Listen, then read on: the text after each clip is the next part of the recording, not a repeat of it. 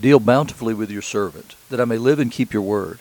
Open my eyes that I may behold wondrous things out of your law. I'm a sojourner on the earth. Hide not your commandments from me. Those are verses 17 through 19 of Psalm 119, the first 24 verses of which are the psalm appointed for today, Wednesday, July the 7th, 2021. You're listening to Faith Seeking Understanding, and my name is John Green. Thank you for being with me today. Continuing our study in the book of 1 Samuel, in the book of Acts, as well as the Gospel according to Luke.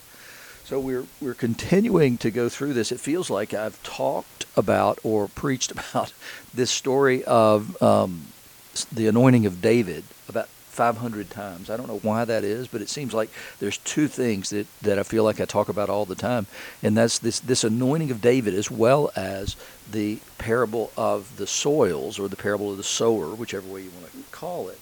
And I don't know why it comes up so often, it seems.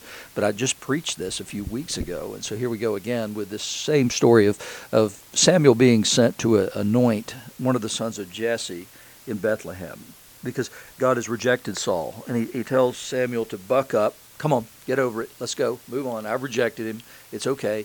Now I want you to go do something for me. Fill your horn with oil and go. I'll send you to Jesse the Bethlehemite, for I've provided for myself a king among his sons. And, and Samuel's response is, How can I possibly do this? Saul's going to kill me if he hears that I'm going to go and anoint somebody else. And you know, it's odd to hear Samuel say that in, many ways because Samuel was a guy who, who right from the beginning was not afraid of things. It didn't seem he was given a word by the Lord when he was in the house of Eli, and he gave him that word very faithfully, even as a boy uh, even though it was a bad word against Eli and his family. And so it seems that, that Samuel is a, he's a frightening character at some level, it seems, because he shows up in Bethlehem. And when he gets there, the people, it says they come to meet him trembling and they ask, Do you come peaceably?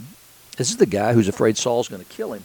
Well, God's given Samuel a mission, he's given him a job to do. And, and I'm pretty certain, right?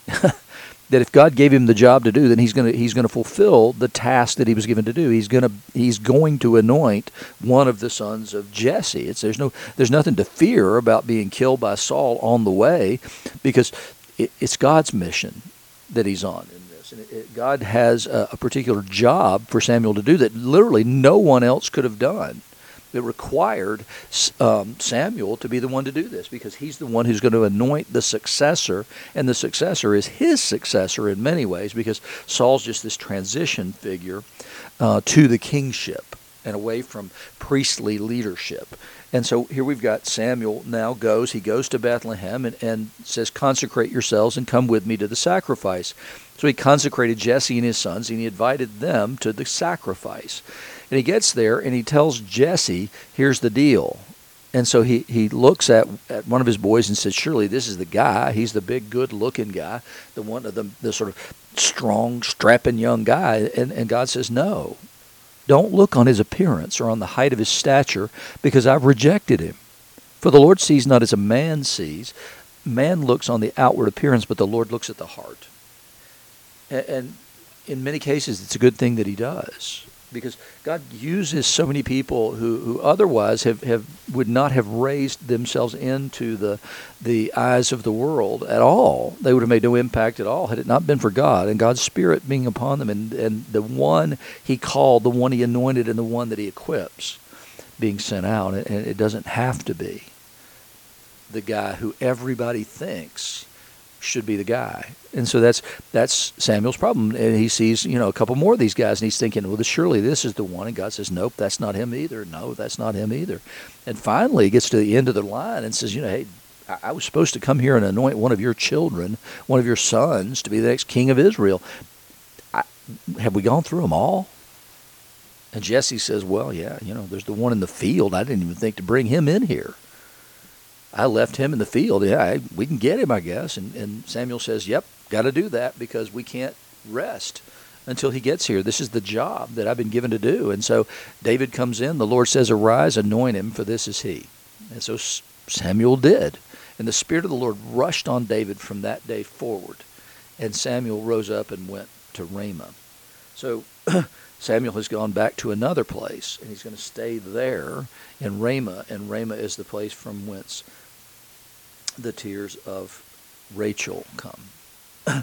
um, it, it's it's the the the place where she lost a son, right? So she loses her children there. Ramah, the voice of Ramah, Ramah uh, Rachel's voice weeping for her children from Ramah, which is the place of of Rachel, and so Samuel fulfills the work that he was given to do and anoints David as the king, but but it's something that we we get easily caught up in is the appearance of our eyes. What do we see? And we frequently make mistakes because of what we see. And largely it's because of what we don't see. What what I've noticed more and more and more, and, I, and maybe I'm just noticing it more, and it's always been the case. But but in America, for instance, today we are so polarized politically that that people can see the same thing, and not see what the other person sees at all. It's like those um, sort of illusion, not illusions, yeah, illusions that, that you sometimes see. You, What do you see in here? You see in the, the face of an old woman, or are you seeing the voice of, face of something else? And so two people can look at that same picture and, and their eyes fall on it in such a way that they see the dark stuff or the white or the or the light stuff. And, and if you're looking at the white spaces, you're going to see one thing. If you're going to look at the black spaces, you're going to see something else. I'm not talking about a Rorschach thing. I'm talking about a, a an actual uh, drawing of something, but, but it depends on which part of that your eyes focus on as to what you see. And that's the way we become in America. It's because we, we have these ingrained things that say, okay, I'm left or right, and therefore I'm going to see things through a specific lens. And I've talked about this before. If you read the book, um, Wizard of Oz, what you'll find is there's something very different there than is in the movie when they come to Oz, the first thing you have to do before you come into Oz is you have to have a, a set of green spectacles locked on you through which you're going to see everything while you're in the land of Oz, and therefore you're going to see everything green, which is kind of what it says in the in the uh, movie, right? You're going to see everything in Oz is green. Well, there's a reason you see everything in Oz is green. It's because you have a set of spectacles locked on you, and you can't see anything other than green and that I think is too often the way that we're living nowadays is we see things through a particular lens and we're unable or unwilling, one or the other, to take those lenses off in order to see things. And so two people can read the same thing, come part, come away with a completely different understanding. And it's because we're so polarized by politics. And the further and further we get away from uh, from the Father, as being the spectacles through which we see everything, or through Jesus, then we begin to lose sight of everything. We begin to lose sight of our common humanity. And so your opinion is, is wrong simply because it's not my opinion, and it's evil possibly because it's, well, not my opinion. And it's not shared by the right people, and, and whoever those right people are. And so we, we come to this thing, and we need what we need, I think, more than anything else in America, is for us to have our eyes as Christians opened to our own biases because those biases lead to confirmation bias. And we see only those things which confirm what we already believe and we miss a big chunk of the picture. And that's what's going on with samuel. You remember he's anointed the the big tall good looking guy in, in saul who's head and shoulders above the rest of the people there. And so now he's going to overlook and even jesse overlooked his youngest son. He's good at keeping sheep and then you know later when, when the, the, whole issue with Goliath comes up, the, what's the issue there? You know, what, the confrontation? The confrontation there is over because the, the brothers say, "We know what you're here for. You're here for some evil intent. You're coming here to, to be a spectator in this battle." And David says, "It's not the reason I came here at all." But but we assume these things, and therefore we make these value judgments that, that are actually worthless judgments because we're missing the truth because we we're so tuned our eyes to see certain kinds of things and ignore other pieces of information. And that's what happens here in this gospel lesson from Luke 14 or 24, sorry, 13 to 35. So you've got these two uh, disciples walking on the road to Emmaus, and they're seven miles from Jerusalem. And so they're they're walking and talking with each other about all the things that had happened. They were their eyes were downcast. Jesus comes up and walks with them. They don't recognize him at all. It says their eyes were kept from recognizing him. And he says, What are you talking about? And they stood still, looking sad. And then one of them finally said, Are you the only visitor to Jerusalem who doesn't know the things that have happened there in these days? I mean, come on, man. You're coming from Jerusalem too. Surely you know what was going on, what everybody must surely be talking about today. And he says, What are you talking about? they said to him concerning Jesus of Nazareth, a man who was a prophet, mighty in deed and word before God and all the people, and how our chief priests and rulers delivered him up to be condemned to death and crucified him. But we had hoped that he was the one to redeem Israel. We had hoped that he was a Messiah.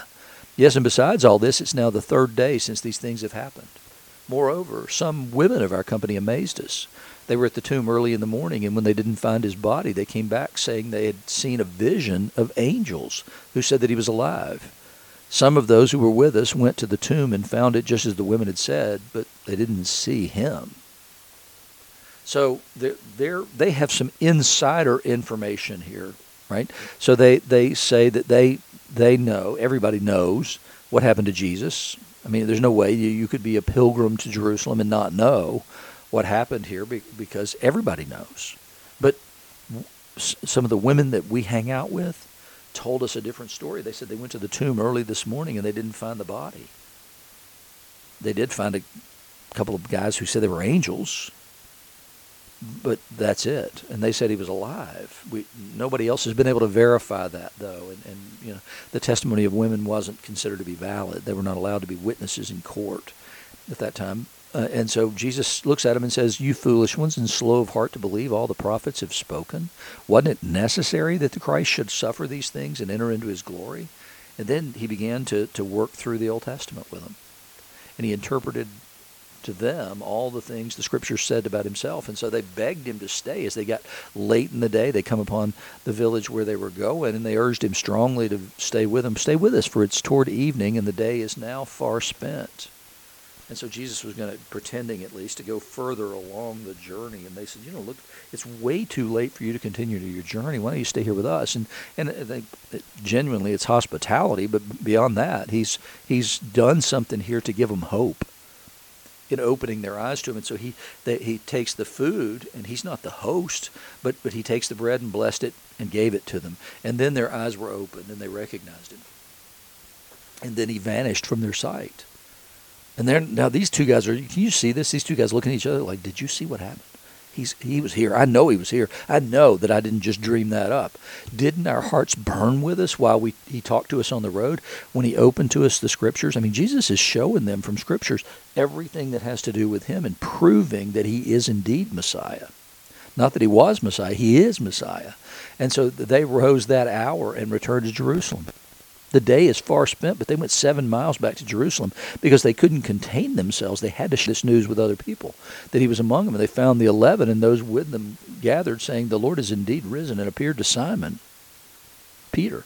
And then they told what happened on the road and how he was known to them in the breaking of the bread. And that's why we continue to celebrate communion week after week, and, and that is He is made known to us in a spiritual way in the breaking of the bread. We believe in the in, in our tradition in the real presence of Christ in the in the Eucharist. We, we don't believe bread and wine ever become anything other than bread and wine, but we do believe that if we compl- if we continue to keep His commandment to celebrate the Eucharist, that He is there mystically and spiritually in the presence of that. And, and Paul talks about people who got healed, or not who got healed, but who died from it. Well, if, if you can die from taking it that way, then you can certainly be healed in the presence of the Eucharist because there's a special dispensation of the Holy Spirit there in that in those elements and in the breaking of the bread together as those who believe.